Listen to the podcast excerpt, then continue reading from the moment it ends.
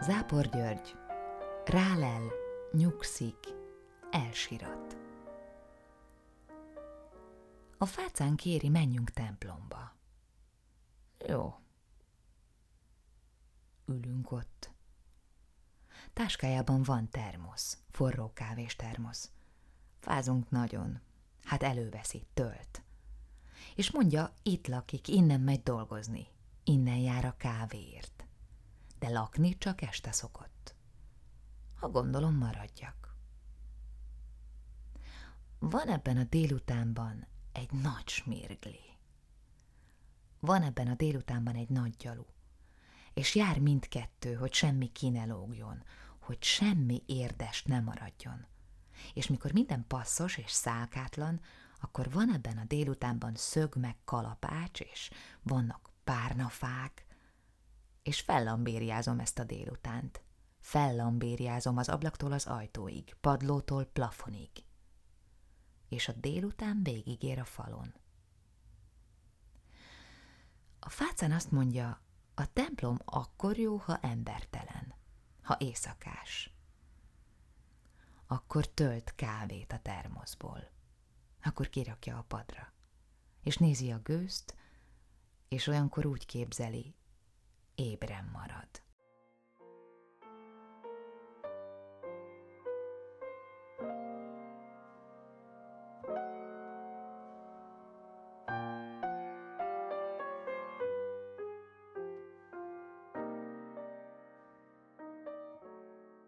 Sör, cigi, napraforgó. Letelepszik egy padra balra a portától. Fürdőköpeny, papucs, kötszerek, zsebből sörös doboz. Két körty, visszatesz. Egy sluk, bent tart, lassan kiereszt, aztán tíz szem napra forgó. Héj a földre, hamu utána. Barratszedésig két nap, addig kell kiszurkolni. Tünetmentesen lappangani legalább, ha javulni nem. Pár reggel, csak centik, körök, századok. Lassú, kimért, óvatos. Halásztalan mehet. A kiesési rangadót mindenképp otthon. Meg ugye repülni egy darabig motor nélkül is lehet. Korty, füst, szotyola.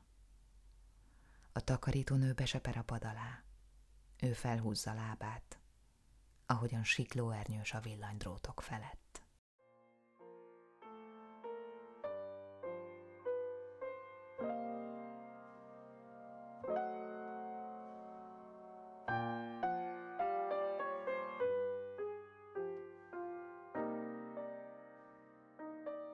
Fordulópont ha ősszel már csak verebek vannak a fákon, mikor levél és lábnyom a járdákon nappalozik, éjszakázik.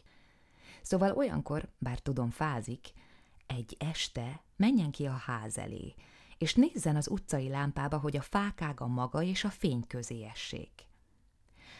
Na lényeg az, hogy tessék észrevenni a köröket, miket gajakból szövöget az este.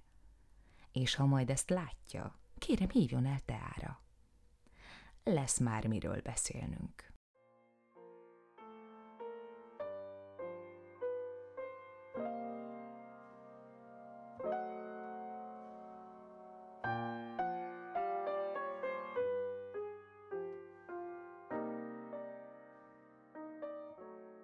Csend.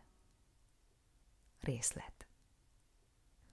Tél múlik, és az este nyolc. Egy olyan házban, ami konyha, a konyha szoba, a szoba kamra.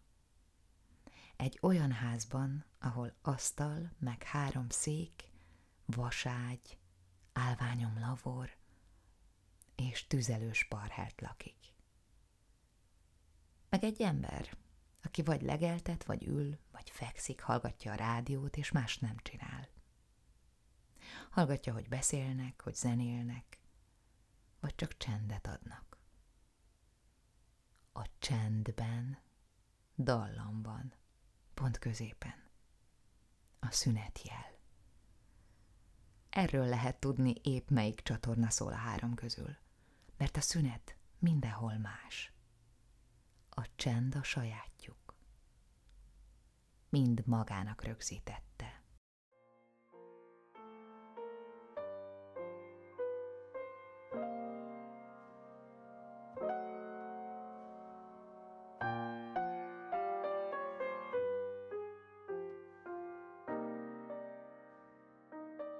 Járdátlan oldal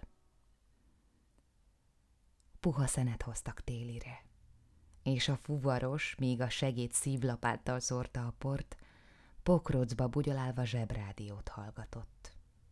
Kicsit süppett a hideg, kicsit szétállt a péntek, kicsit szerelmelt a csütörtök, és a stráfkocsi előtt egy szomorú színű, számozott ló a szünetjelre eltáncolta magát.